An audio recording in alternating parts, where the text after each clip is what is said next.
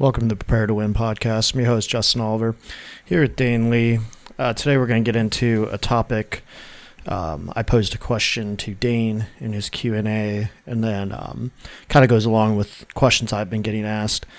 But um, basically my question to him was talking about, you know, either increasing or decreasing the amount of intensity, you know, volume, and then um, anaerobic, uh, high intense training within your training to increase or decrease those, the effects it has on recovery. I've been getting a lot of questions lately on since I've been posting about, you know, I, I threw up something about doing, you know, I was doing a uh, jerk off the blocks and I threw up that I was, you know, on the rings or whatever. And people didn't realize that, like, yes, I've done CrossFit before. Um, yes, I've been pretty fit before and all these things. So I started getting questions about it. I started getting, um, little comments here and there, and then people asking like why I don't do both, which that's kind of the reason I really want to pose this question to Dane, um, so me and him can talk about it a little bit too. Is um, you know this there, there, there's a lot that dives into why you can't do both. Mm-hmm. Um, the main reason like I got out of CrossFit was because when they changed up the regional um, regional thing there where it was like used to be I think it was like the top 40 or whatever 45 went to regionals and they changed it to a super region and I just didn't see any any growth to go forward in that. There were still some skills that like I was lacking a bit and you know and I was inside the top 3% in the world at the time. It's ranked like right around 3000th in the world out of like 100 and whatever 15,000 guys. So I wasn't doing too bad. Um, there was a handful in this region. There was about mm, a couple guys in Ohio that could stomp me out, but like, um, you know, there was even a workout where I did place like in the top 30 in the world. So, yeah, I was, I was pretty fit at the time. Um, but the main reason was because, you know, when I got that little taste for like doing Olympic lifting, moving weights, and when yeah. I got that little taste for like, oh, wait, I'm kind of strong at, you know, powerlifting for, you know, I guess CrossFit are strong in a sense. Um, I started looking up like the Ohio records for powerlifting, like every, you know, it's kind of mm-hmm. what it was back then. Is like, started looking up the Ohio records, and I started looking up like, okay, what's like the top hundred in the country, and like all these things, and um, you know, when I started did that little local push pull, I realized, oh shit, like okay, I, I might have something here. So like, yeah. I saw a further transition in powerlifting. Plus, at the time, I was kind of burned out on on being fit. I'd been doing that for a long time, and like, um, you know, I always wanted to be strong from a strength to mass ratio. Mm-hmm. So that was like kind of my thing. Like I always did um, lifting a bit, and then I always tried to do um, be able to do like heavy weighted dips and heavy uh, pull ups, things like that, if I could. Yeah. Um, but anyway, the re- main reason for transitioning out was that. But then also there's this effect, and I found this out because there was times that I would go back and I would do, um, you know, a CrossFit workout, or I would try to do some kind of intense exercise or even ha- have a little bit more cardio in my training. And there started to be a point where I had diminishing returns on the powerlifting side. So I, I kind of realized like, okay, I cannot sit here and do uh, both of these. Like it would be highly unlikely to be able to do any of the, both of these at a great level. Um, and not to say like powerlifters shouldn't be doing some sort of like interval training or a little bit of cardio. Um, it is going to help you to um, increase your work capacity. It is going to help you, you know, stay a little bit healthier, keep your heart healthy, and things like that. Lung function. Um, you know, there's a whole plethora of things there, but um, to be great at it, I mean, you know, I like I I just told you like there is uh, one guy I know in the world and um, I'm sure there's others, so don't like quote me like thinking like uh, I'm something great. But um, there's one other guy in the world that I know of, and another guy who's not too bad. Um, he's a little bit below me in powerlifting, but he's made it also to like the games on a team. Okay. So, um, but you know, there's very few people, let's put it that way, in the world that have ever been elite level in CrossFit, any sort of fitness, and elite level in powerlifting ever to do them separately, let alone at the same time. Right. You know, it's very, very rare. Um, the one guy on Instagram, if, if, you check him out, Ian the Rhino, is like I think he's been to um, the games and he's you know uh, elite level, international elite level powerlifter. So, like I said, there's there's very few people that can do both. You might think like, oh, I could be great at powerlifting. No, you're strong in your CrossFit gym. You're not strong in powerlifting. Yeah. So I hate to break that to you. When you're you know squatting 500, pulling 500, and benching 350, that's CrossFit strong. That's not powerlifting strong. Yeah, when you Um, just do the so- math and do the comparison, Yeah. whether it's on the Ohio level, the national level, international level, Yeah. like put your ego aside for a Yeah. second and just look at numbers and no, they don't add up Yeah. going into it. So just from a time aspect, the amount of time that you have to put into learning how to do the movements in CrossFit well, Mhm. even if you did them at a low level, there just isn't enough time in the day to devote to getting really strong in powerlifting, you know, uh, to a reputable amount Yeah. and to learn all the technique that goes into CrossFit as far as the gymnastic skills, the Olympic weightlifting, and Yeah. the powerlifting that goes into it. Just there's not enough time in the day. No. And there's there's people that's why they call them like specialists in CrossFit. It's like there's people that have came from other backgrounds that like Mat Fraser who's won the games multiple times. He was an Olympic lifter before. So when those Olympic lifting events come up, yes, he's really good at them. Or you take these people that were gymnasts before. When Mhm. those events come up, yes, they're really good at them. Um, but CrossFit, you know, they say it's about taking all these different areas of fitness and combining them into like one uh, superhuman. But most people that do CrossFit, like you're at like um, if we had to do grades A, B, C, D, you know, uh, F if you're really bad, but like most CrossFitters, if you take their individual scores, they're rating at like a C level, you know, on average, like maybe a B level in this Mhm. if they've done it before, but there's not many of them that like could transfer over and make a national team um, Immediately, yeah. immediately. There have Yeah. been some, especially in weightlifting, that have CrossFit over or cross CrossFitted over, crossed over, um, and became you know national level, international elite lifters in both, um, or in weightlifting, powerlifting not so much. At least I haven't heard of too many, but I, I know there's more out there. But um, as far as being good in both before, it's it's very rare. It's not an easy thing to do. It's a similar argument. Like it, before CrossFit was a thing where you would say like, oh, you can't be a distance runner hmm and a power lifter. Yeah. And are there a handful of people who? I mean, I remember reading articles, and they write articles because there's only a handful of people who do it. Yeah. Where this guy who was, I think, in the 220 class and was running a marathon.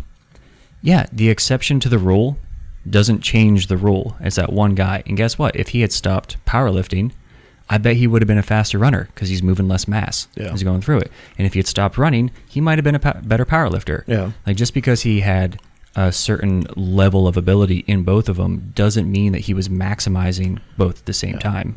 when it comes back to you know genetics also like you know for for me in my experience because that's what i can speak from is like i'm not overly genetically gifted at all like you know i've been an athlete my entire life yes but i'm not some genetic freak that like you know can go out and you know i can run a sub six minute mile but i Mhm. can still squat 600 like you know what i mean that's Yeah. very very very rare for to find people that could even couple things like that or make Mhm. okay i can do these three things well that's why like the iron man is like even the iron man take that element of like swimming biking running like there's people that that's hard to do you Mhm. know because some people can't swim and some people you know suck at the Right. bike and snap but like it doesn't matter what couple things i can remember like back when i was in military training it's like i would lift um, a couple times a week usually three times a week Mhm. and I would swim, run, you know, do my uh, physical elements for with my body weight and things like that. And it's like at that time, like strength wasn't necessarily a priority, um, but I still Right. needed some, and I had to work, you know, the reps right. So we're like, I w- it was more about just building work capacity, keeping some muscle on my body, but not overbearing muscle mass because then I'm sinking on the swim Mhm. you know, and, and then it hurts to run because my legs are absolutely dead and things like Yep. that. My low back sore. So it's it's a whole thing of trying to figure it all out. So that that kind of leads into what I was what I was talking about, where someone told me like, "Oh, why don't you just do both?" And it's like from the recovery aspect of doing that, it's not even the fact of like trying to do both, or you know, it's in. Um, I, I don't want to say it, it's impossible, but it's nearly impossible, um, unless again you are a physical genetic outlier that um, is able to do all the elements that are required in CrossFit easily, and you're just you know strong just because it's very hard to do those. And from the you know, it doesn't matter what you take either. Like you can't take even if I just wanted to go down the road and be great CrossFitter in this gym and not Mhm. you know not really compete since it is a drug tested thing and and all that. Like there's a lot of there, there's a lot of people that don't understand. Like you even uh, okay, even though CrossFitters, it's well known they all take shit. I mean, Yeah. yeah, we're not stupid, um, but it doesn't really matter what you take. You know what I mean? Yeah. They a lot of them like the girls are running VAR and the guys are running a little bit of, of VAR and prop and things like that and EQ and you know all these things like and look how by definition of like Olympic lifting or powerlifting they're still not strong. And these are the fittest people in the world, hmm but they're still not strong in a standalone sport. Right. So for someone to do that, like you, you, it's not to say you couldn't do both, but to be great at both and to reach a high level of both hmm is not going to happen because of those reasons of recovery, which we can kind of get into. I think that's a really good point. The, you, yeah, you can do both. Mm. It's going to be next to impossible to be great at both. Mhm. So if someone makes the recommendation, like, oh, well, you could do both, you could go do CrossFit and still do powerlifting. Yeah, you could. But what is the level of CrossFit that you would expect to be able to do while still being as good as you are in powerlifting? It's Yeah. really low. And at that point, why, if you're saying, oh, do CrossFit just for the conditioning aspect, because, you know, there is a level of need for conditioning that comes into powerlifting, why pick that? Yeah. um, when you could pick you know a handful of any other things that are going to be at the right level and determining that level is really important or if they said well you could be like really good at crossfit well then you automatically are going to have to sacrifice how good you're going to be at powerlifting like Yeah. you, um, from a time aspect and then like you said from the recovery aspect Yep. if you take the bad form that you see in CrossFit out of the equation, because that is its own uh, detriment to recovery. But let's just say that they're have impeccable form. Right. Great form. So we just right, we look at say that, and if you just look at the programming aspect, you're looking at a lot of short duration, high intensity interval Mhm. work as you're going through. That is incredibly fatiguing for both the anaerobic system and also for the neurological system to Mhm. do that because many of the movements are very technique driven. Even if you're solid in them, Yeah. that technique in going through the execution of something that is or should be that precise for weightlifting um, and also for the gymnastics portion, that's exhausting on the nervous system. Yeah. If you were to carry any of that exhaustion over to powerlifting, even if it's not a huge muscular tax on what you're doing in the training, you automatically have Neurological a fatigue. neurological fatigue Yep. that you're carrying into your training.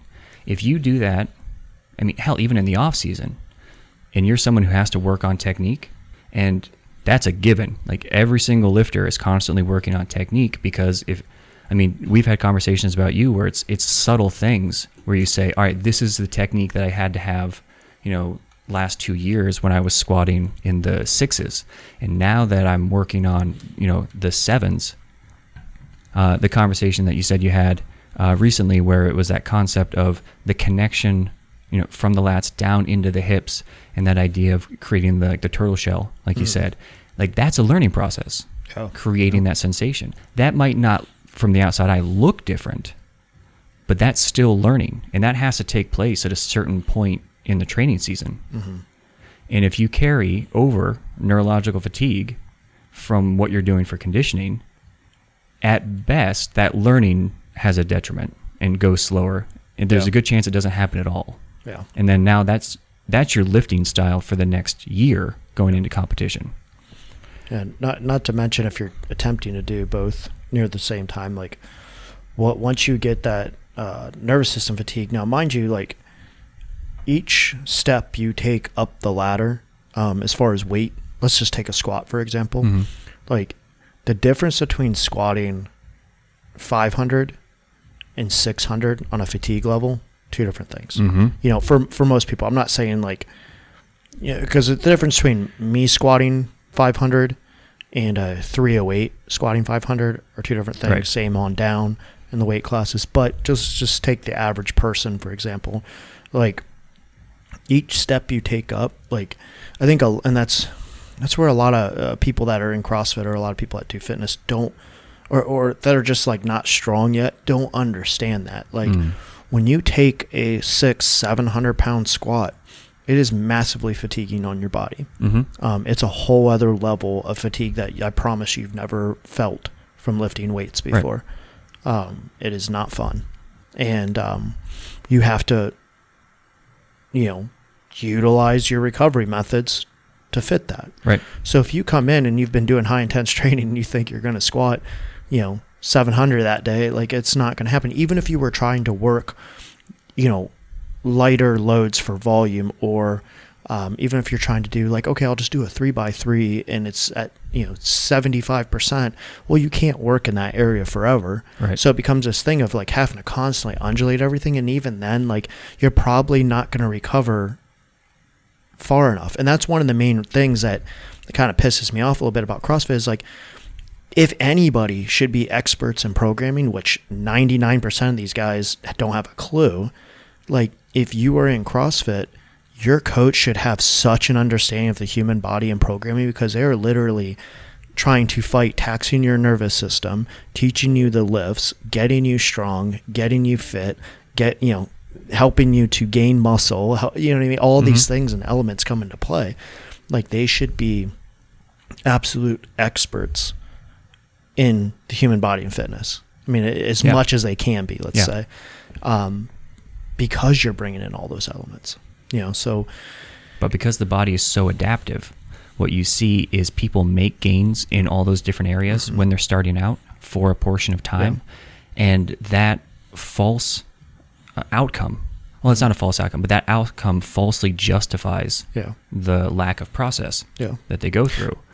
And that's a really dangerous thing Mhm. because uh, within, let's use powerlifting as an example still, you understand that there are periods of time where you gain strength and then you kind of plateau and you work through that.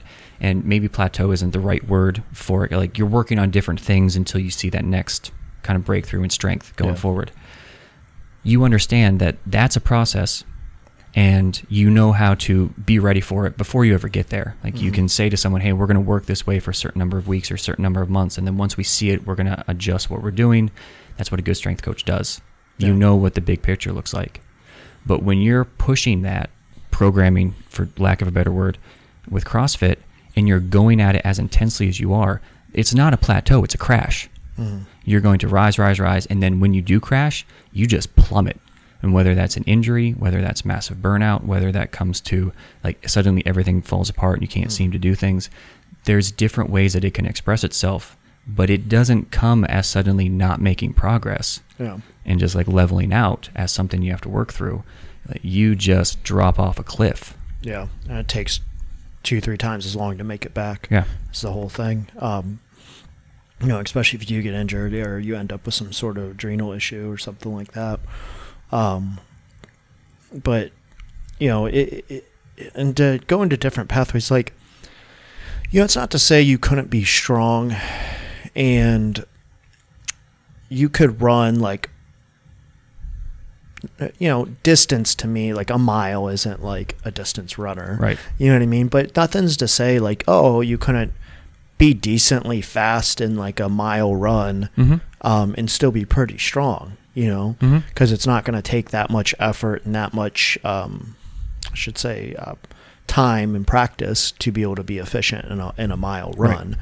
Um, but when you start trying to add in all the other things with the high intensity, and that's that's kind of like the question I posed to you. It's like if we're working at a low sustained level, Mm-hmm.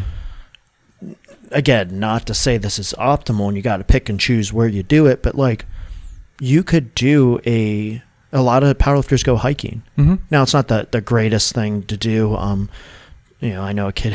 He went hiking for like days. I think he said I forget how many miles he accumulated and, you know up rocky terrain, all these things, and he was two weeks out from a meet. Guess what? His meet sucked. Yeah. you know, so you got to pick and choose where to do it. But Mhm. like, there's nothing to say that you can't be healthy, you know, No. or do low impact cardio. Like that's you know, it depends where you're at, what phase you're in. And remember that everything that you're doing, and I'm not talking like, God, I have to sit on the couch because I can't put any more work output out. Yeah. But like, you just have to remember, like, everything you do is going to affect your recovery somehow, some way. Mm-hmm. There is a threshold that movement and low impact will help with recovery, Mm-hmm. but there is a point when it's going to start to diminish the return on Exactly. it if you're going too far, too hard, or whatever.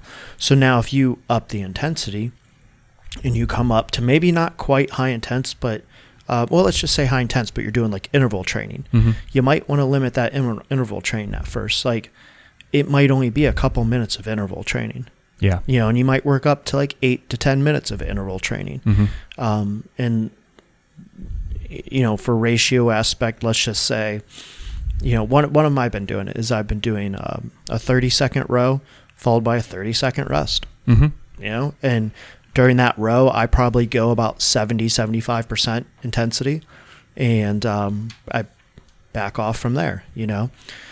So, you know, that's that's one example and that's to try to see how is this affecting my recovery? How is it affecting my ability to lift? Now, I'm early in my off season. I'm only whatever uh, math uh, 6 7 weeks into my off season. So, Hmm. you know, doing that a little bit more intensity, I, you know, I would call it it's probably hitting high intense um, training for only a few minutes because I'm only doing like maybe four or five rounds of that first, trying to figure it out, you Mhm. know. And sometimes that's all it takes. And then you slowly work from there. But there, you have to find where's that point of like diminishing returns. If I tried to go out there and I said, you know what, screw it, I'm gonna do a 5,000 meter row today. You know, it's like that's gonna have a completely different impact on me. So, um, All right. Because I'm a nerd and I'm a very visual person, as Justin has been talking, I'm sitting here drawing a little box here so I can do a breakdown. Um, one of the things that you and I talked about when before we started recording was the difference between the total capacity mhm. for an energy system and then how much uh, potential you have within that kind of acutely. yeah, So, what I will do, and you can use this for anything, but what I will do when I look at recovery programs is I'll do a breakdown of what is the neurological fatigue, the I say muscular fatigue, but I mean it's soft tissue Mhm. fatigue, and then also what is the cardiovascular fatigue. yeah, Cardiovascular is really easy to figure out for like weightlifting and powerlifting.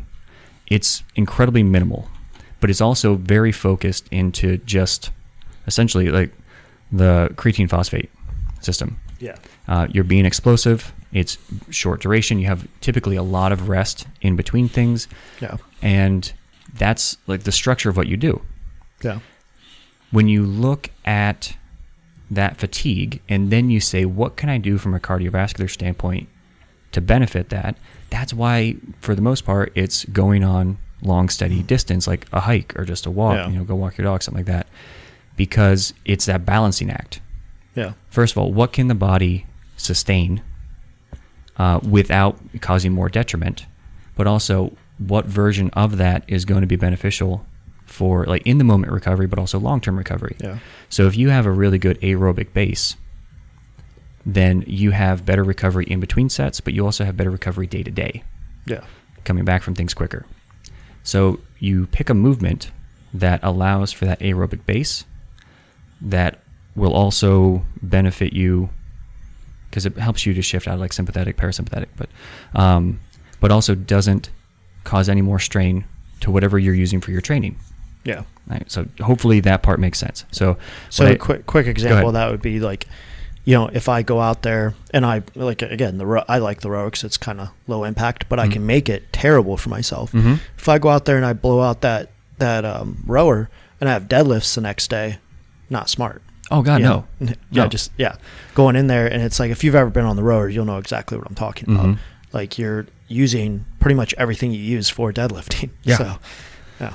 And then if you look at each of the energy systems, so you look at creatine phosphate, you look at the anaerobic, you look at the aerobic, each of those has a recommended number of times per week that you would do it. Mhm. Typically, anaerobic, you're looking at two to three times a week Mhm. Going through. That's what the body can handle and recover from.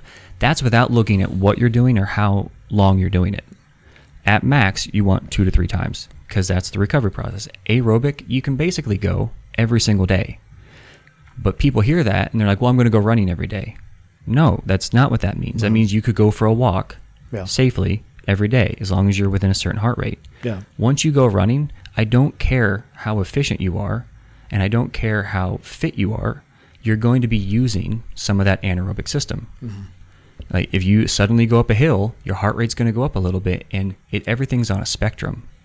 Like you're going to be using even if it's a small percentage of anaerobic, it's there.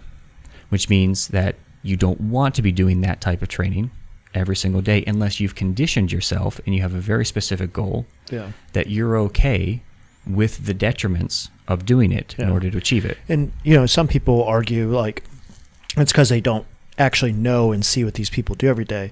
They'll argue like, "Oh, David Goggins works out every single day." Well, wa- one, watch what he's doing. Like, i- and mm-hmm. if you watch like the weighted movements that he will do, how do you know he's doing them every day? One, two. Like a lot of things he does is for like injury prevention, like core strength, shoulder Right. strength, like stability, stuff like that. He's not sitting there like hopping on the bench press six days a week. Right. You know what I mean? And and all that stuff. Um, Also, keep in mind, David Goggins is somebody who's built himself up over years and years. Years, yeah. So when you see him doing something that seems it more intense from your perspective to Yeah. him, that could be a deload. yeah. You know, it's like me going out there and deadlifting, and I mean, I'm weak by comparison. So let's say I had a session where I'm doing, um, I don't know, like 350 for deadlifts. You would come out and be like, "All right, can you leave it on the bar? I need to warm up."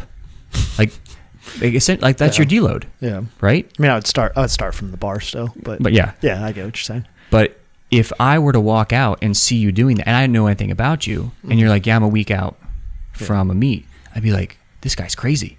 Like he lifts crazy weight." Because Mhm. from my perspective, like that's working weight for me. Yeah. Um, and so because go- people don't have that perspective when looking at someone like David Yeah. Goggins, it's like, oh, he does this every single day. It's like he does something every single day. Yeah. But he's really smart about knowing the intensity of what he's doing and how it plays into the bigger picture. Mm-hmm. Well, and the other uh, side of all this too is uh, from you know recovery standpoint, all the systems that he just kind of went through. Um, you also there's a way to fuel those by your diet too Mm-hmm. that a lot of people don't understand. So um, this happens all the time where you have uh, crossfitters that come in they're on like keto. Mm-hmm. like oh god we won't get down that path but um, there is a way to fuel based on your goal and um, what what you're doing as far as nutrition which is going to help with your recovery Mhm.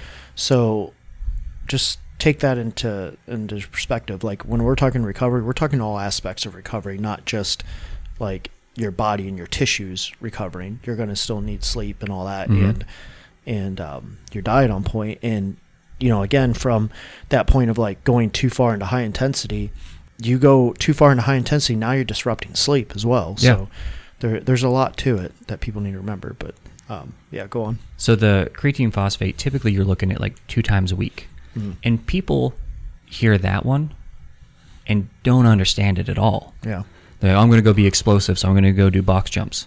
Like, that's a great choice. All right. It's very, it's a plyometric based creatine phosphate kind of exercise. How many are you doing? Well, I'll do like 30 seconds on, 30 seconds off. You've just ruined it. Mhm. That's not the end. Just because you picked a movement that is stereotyped as that, yeah you've changed your body's reaction to it.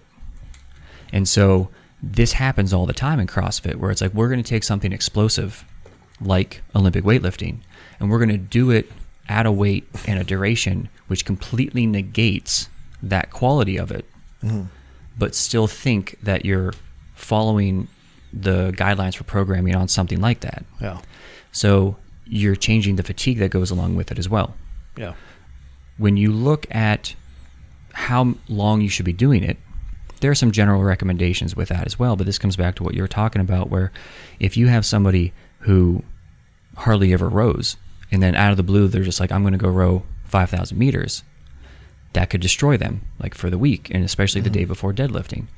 But if you have somebody who rows consistently, let's say 5,000 a day, because they over time have built themselves up to do that, that could be in their wheelhouse. They could do that. And I'm not saying they're going to have a great deadlifting day, Yeah. but they're not going to have the same detriment Yep. going into it.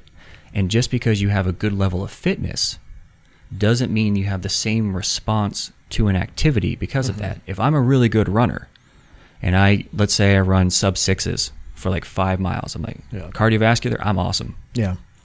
And I go hop on a rower and I think, well, I'm super fit Different from running. Exactly. Yep. So cardiovascularly, I might recover from that, Mm-hmm. but now I've got a different neurological fatigue due to that, and I've also got a different muscular fatigue Yeah. due to that. Well, it's the same as if um, this is the one thing that was interesting about CrossFit is you saw all these people come in from different backgrounds, Mhm. and you could see what they were strong at. Oh, yeah. you know what I mean. So there was like runners that came in that, I mean, uh, if there's running today, they're gonna like ca- at least catch up on the run portion or Mhm. something. But they couldn't do like a handstand push up to save their life. Right. You know, and so it's like, um, like you just said, i- i- you can be all the endurance you want, but doesn't mean you have the muscular endurance throughout your whole body. Mhm. So um, a lot of things come into play there. But um, the uh, the other thing that I, I wanted to get into is like, you know, when I I think a lot of people don't understand. Like, let's say, um, for example, like I said, like I'm starting to add in that little bit of interval training. Mhm. I'm starting to add in a little bit of uh, more cardio. Let's say I was making the transition um, to being, let's say I was going to go back to being more fit and I'm just done with powerlifting, but I still want to be pretty strong. Mhm. It's like, okay, as that conditioning goes up and as I'm trying to get more work output over here, you know, and that's affecting my training. Uh, I think a lot of people don't understand is okay, where do I drop off the other stuff? Because what a lot of people don't get is you can't just keep linear progressing every single thing. Like you're No. not gonna all of a sudden just be like fit, strong, and sh- you know all these Yeah. things. Like it's not gonna work that way. Um, so if I'm starting to do that more, in in your opinion, like do you think the volume of what I'm doing should come down as far as weight, uh, weight training, or should it be the intensity of it all to come down? There, there are situations where both are applicable, and I'm just kind of going through the different scenarios in my head as you ask it. So, uh, I know that matters. Don't think of like there's no phase, there's no not. I'm Okay. making a complete transition out. um, are you saying still like switching over to CrossFit Let, let's just say like I was just n- or not, just not CrossFit per se, fitness? but more conditioning based programming. Um, I would definitely drop the intensity Mhm. because automatically for those first couple of weeks going into the conditioning, you're again talking about different stimulus. Yep. You're it doesn't matter if you have kind of a background in it; it's going to be a shock to your system, and the nervous system is going to need some time to Yeah. adapt to what you're doing to create some efficiency.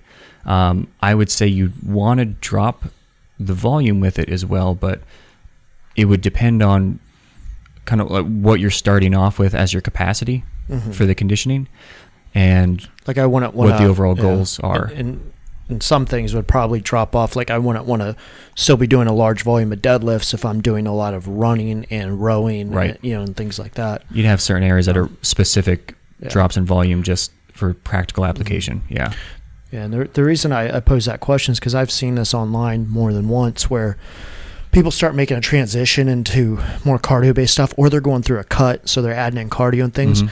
but they'll throw in like a random, like, oh, I worked up to an RPE, you know, 10 today. like, Oh, they'll throw in like a one rep um, max, not understanding that you could keep your uh, little bit of volume in there at a moderate intensity and still keep some strength Mhm. while you're going through that and it's going to be less taxing on your entire body so guess what you're going to recover quicker you're going to have quicker Yeah. adaptations um, but then like i promise you're because you'll see it like people it's almost like people get scared like oh, i got to make sure i can still hit this weight you know and one rep this Yeah. and it's like you're you're wasting fatigue time does that make sense Yeah, it does, time? yeah you're wasting the amount of time that you're fatigued let's put it that way too like you're wasting that time that you could be recovering, that you could be getting better, and things because your body's in this fatigue state. So guess what? When you go back to your training, uh, running, cutting, you know, throughout whatever you're doing, Mhm.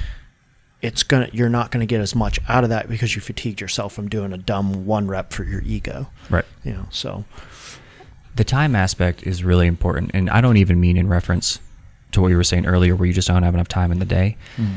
conditioning is one of those things that happens so much faster than strength strength takes a ton of time. Like, yeah, you can get stronger in a short period of time. Yeah.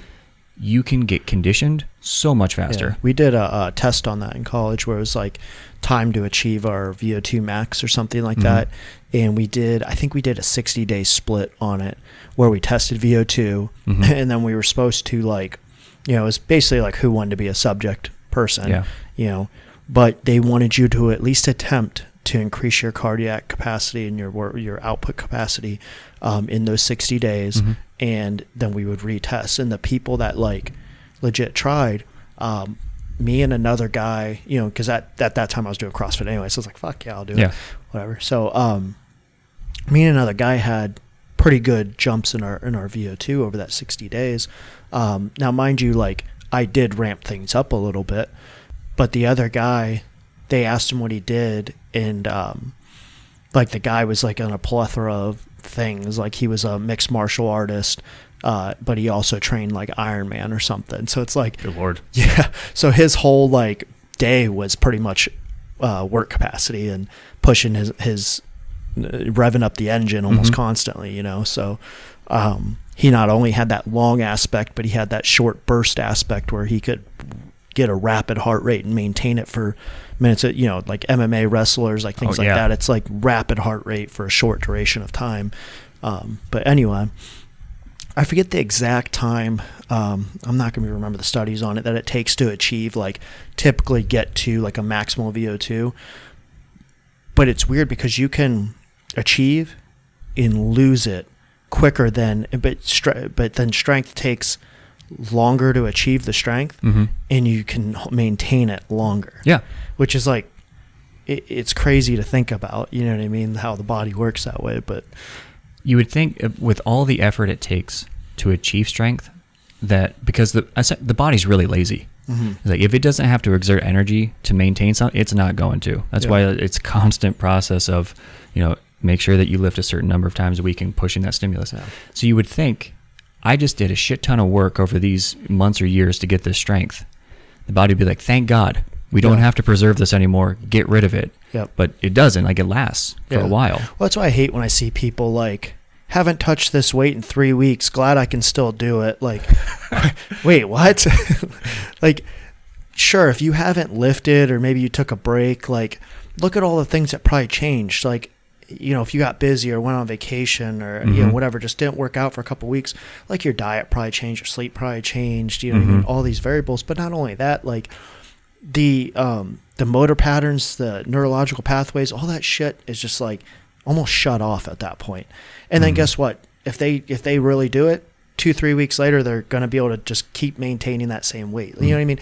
There unless you've went through a peak and you've came off of your peak and the weights do come way down. Like I couldn't go out right now and hit my one rep. Yeah. It just isn't going to happen. You know what I mean? For where I'm at. But like that, that's what it always bugs me when I see people like haven't worked out in like two weeks. Glad I could still hit this weight or whatever. It's like no shit, you could still hit that weight. It's half time that two weeks probably helped your body recover. Yeah, probably. So yeah. So Um, the VO2 max, you'll see uh, drops in that after like four days, mhm. because well, for people who are highly conditioned, you'll see changes in it after like four days of coming Yeah. away from something. But especially for the people who are very conditioned, um, like endurance runners, where if they stop training and in roughly four days, it'll start to come down because it it's taxing to And create those resources for the body. I can remember. I think they said strength was typically uh, seven or eight days. Might have been you know some some push like nine or 10 Mhm. which is like yes and no. Like it, I think it depends what level you're at, what Yeah. you're doing, what your recovery calls for anyway. Because for some people, like a seven or eight day break is probably going to make you come back stronger. Mhm. You know, so What was the workout that you did? Or it's yeah, like that. if you did uh, high intensity deadlifts mhm. and you take seven days off, you're probably going to feel pretty good after seven days versus Yeah. thinking, oh, I got weaker because I, you know, Yeah. took a full week off. Yeah. Like that could be exactly what's called for. Yeah, and I've seen that too. And uh, hey, I'm I'm guilty of it during peaks. Um, I've you know back when I first started powerlifting, I peaked a little weird, but like, well, not as weird as this, but like I, I literally saw a guy the other day, and it was like he increased his deadlift. Now, mind you, like he's approaching a 600 pound deadlift, and I saw he hit a new PR of like 570 or something like that, or 560. I think it was 570. And it's like each week he was adding like five or 10 pounds. Every single, it, this went on for like six weeks. I saw in his thing. Like, I'm like, dude, first of all, one is funny because like he missed it. I think it was like 580 he misses. He's like, oh, I'll be back next week to try it again. Like, bro, take two weeks. Like, take two weeks off or, you know, two weeks uh, and undulate it back, and you'll probably come back and, and destroy that deadlift, Mhm. you know, or give it another block, like give it another four to eight weeks even, and that weight's probably gonna get destroyed as long as you do everything right. Mhm. But it's like you'll see as people constantly increase their weight every single week, even if it's grindy, and it's like you're not just gonna come back next week and hit it. You're probably gonna come back next week and get injured Yeah. you know. So unless you're uh, this idiot in powerlifting, his name's uh, I think it's like Evan Carden or something like that. He's a complete moron. He just deadlifts with atrocious form every single week, heavy. And what's crazy is like, I mean, he's in straps and shit like that, but it's like it's like his deadlift is um, strong, but like he has no fucking respect from the powerlifting community because he's a fuck. But you know, he's just one of those people that's been lucky enough to somehow not snap their back.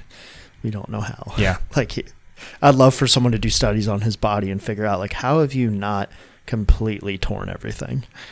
Those are the ones that are dangerous in my mind because people will look at that as the outlier Mhm. and say, "See, that's why you Yeah. don't have to have good form. That's why you don't have to have Or- like flat back or something." well, same like with the programming side of it. There's people that watch these guys that do squat, bench, deadlift every day. Those are outliers that can do that. Yeah. That and that's the way they work out and they're strong. yeah. Like the amount of fatigue from those barbell movements and doing them every day, like that, those are outliers.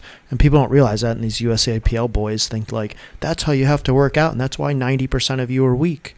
Yeah, Like, like that is the exception to the rule. They are strong despite that, not Yeah. because of it. yeah, yeah.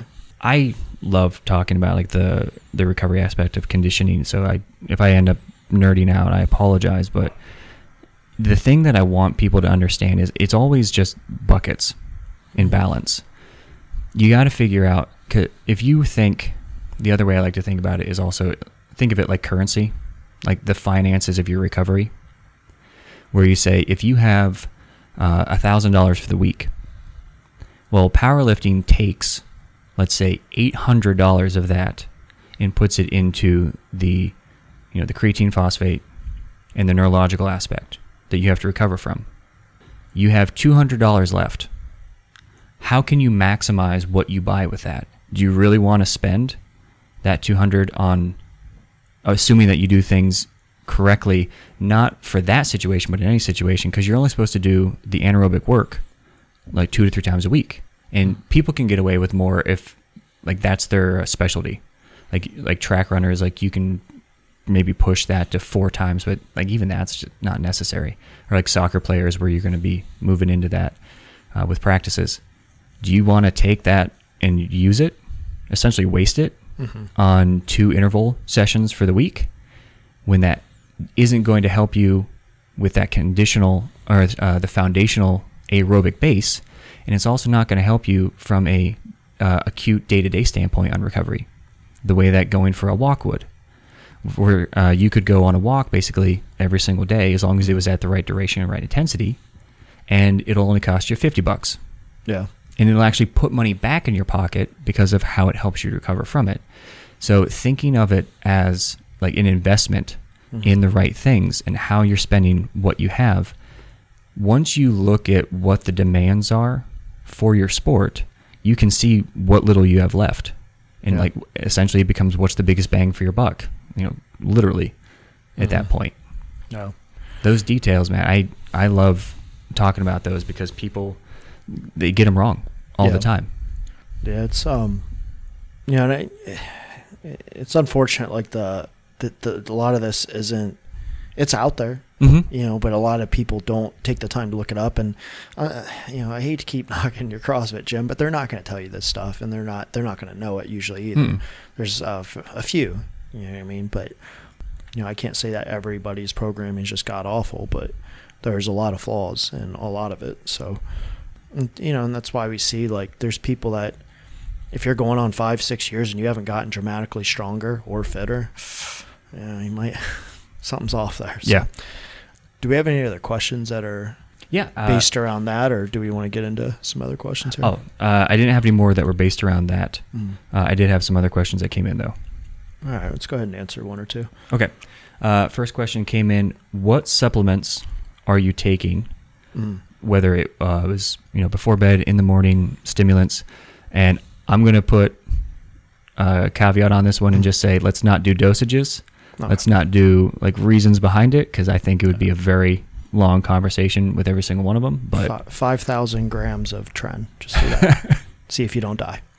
Um, as far as what I take, and you- said we're not explaining why or anything like that. Okay. no, I mean we can get into it later. Um, you can look these up. I mean, the science is pretty clear on why I would take them. Um, there's uh, TUDCA, which is a natural bile acid, uh, especially for people with Crohn's. We've noticed that it does help, uh, especially if you have any kind of lower uh, digestive problems. Um, I take a probiotic 10, um, uh, vitamin uh, D3, um, Super K. Um, that the Super K for the vitamin is that? Do you know if that's K two or K three? K2. K two. Yeah. And then I, I used to take there's this uh, supplement by Subject Zero that's uh, Equilibrium. They have a, a Oh. whole they have a whole list of things that are in there, and it's it's got actually a lot of those, but then it has a couple other things. So, um, and then I take a fish oil from uh, SFH. It's got uh, thousand IU of D3 in it as well. So uh, because we're in a low light region, and because I've gotten my blood work back before that, my vitamin D levels were low. Um, I've taken vitamin D at uh, about five thousand IU uh, in supplementing Mhm. uh, four to five thousand IU per day for well over a year now. So I think it's an important note. You said you did blood work. You kind of know where you stand with some of these. yeah, my vi- Yeah. my level was at eighteen. Um, it's Whoa. low. Yeah. Well, the the funny the doctor said she's seen construction workers that are out in the summer with vitamin D levels of twelve. So just because Just- you think you get sun, we're still we're in a low light region. We don't get it half the year. So and it's still not enough half the time uh, when we are getting sun. So and it doesn't matter. Milk only has about four hundred IU if you even uh, ingest all that. So. Um, and there's different pathways of D that if Mhm. one doesn't work, they can do others and all that. That D three is important too. There Yeah. are some milks that get fortified. Uh, like I drink almond milk, Mhm. lactose tolerant, and there are some where they fortify it with vitamin D. Yeah. But you look and it's D two, which is not Yeah. as readily absorbed and is useful. So things like that. Um, for pre-workout, uh, I do either uh, a hoo- hooligan, uh, which is you know just look up hooligan. It's it's very, it's it's not bad. It's more for like if I really want more of a caffeine burst because I do have a lot of caffeine in there, Mhm. and then it's got a little bit of creatine in it and stuff. And then Live Large pre-workout that I take, it's got a nootropic and uh, creatine in it. Again, we're not going to get too far into these because of there's a lot in that, Yep. that involves all that. But um, then for sleep, I do uh, 400 milligrams magnesium, and then um, what is it? I think it's five. Is it five or six? I forget if it's five or six. It comes out to uh, milligrams of melatonin. Okay. So I think it's five. I think that's one of the, Uh, the that- regular. It's like three, five, ten is the typical. yeah, and if you take too much melatonin, it actually has a reverse effect. So don't usually girls take th- usually two to three, and guys take around five generally. Um, don't quote me on how much you should take, but those are the um, the Olly gummies that I've recommended to a lot of people too. Mm. They come in a little purple container. Just Google them; they're amazing. It's the best melatonin I've ever taken. So um, Fun story about that, real quick. I wasted probably fifty dollars worth of gummies because I bought them, left them in the car on a summer day. oh, that's fun. Uh, completely forgot about the fact that I had stuff in there, and went to take them out when I got home, and it was one big gummy inside, just completely melted all together. Just eat it all. Yeah, I was like, I wonder if I can like scoop this out and cut it up into pieces. I couldn't even get it out of the jar. Yeah. It was destroyed. So trying to think uh like i have a morning routine so i'm just popping my Mhm. popping my pills and yeah i think that's it like um you know as far as if i was going to recommend things that's that's so individual based too Mhm. um it's based on your own individual needs so as far as me that's what i i've been taking Okay. so Um, I have a very long list that cycles from month to month, just because I like to go back and forth with them. Um, the first thing that I do in the morning is I have a digestive enzyme that I take and a Mhm. probiotic I take, uh, also uh, taurine, and then uh, I take it with a uh, kombucha Mm. because I have terrible digestion. Mm. So anything that I can do to help out with that, Yeah. and then research that I've read says that you should have some kind of prebiotic Mm. with the probiotic. So uh, I take that on an empty stomach. I wait like 20 minutes or so, and then I just have this like inulin prebiotic that I mix into a drink and take that. Um, I'll take creatine uh, first thing in the morning, just so I have it done and over with. Mm. Uh, I do a. this is gonna sound bad, but I take a pre-workout first thing in the morning when I wake up because Oh. it has. Yeah, I'm not addicted. It has about 100 milligrams of caffeine, but it's one of the few pre-workout. It's a live large one Mhm. that has DMAA. Yeah. Uh, so I have ADD. Productivity. Yeah, gotta get moving. Yeah. So I have ADD, and it's been very difficult trying to get medication for it Mhm. the last several years, it's been you know one hurdle after another trying to get help. Yeah. Well, DMAA is in the same family of pharmacology Yeah. as amphetamines, in particular Adderall. Yeah. So I've noticed that if I do a low dose of it, I'm Yeah. basically self-medicating Mhm. in replacement for that.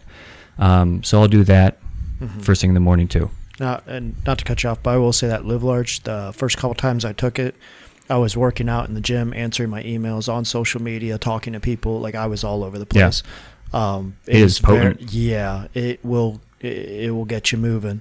You know, get you thinking. It's And I do a half dose. so- yeah, I Yeah. I had to back off the dose because I, I my brain when it shut off at Yeah. night, I was thinking too much and running too much. I will not take that after the morning. Mhm. Uh, I do it in the morning because I literally don't function until medication and that starts kicking in. But if I were to take it later in the day, once things have been going, same thing. Like you just can't turn Yeah. the brain off. Yep. So it is in the morning only. Then once I've eaten, uh, there is, let's just go down the list in my mind. Um, I take CoQ10.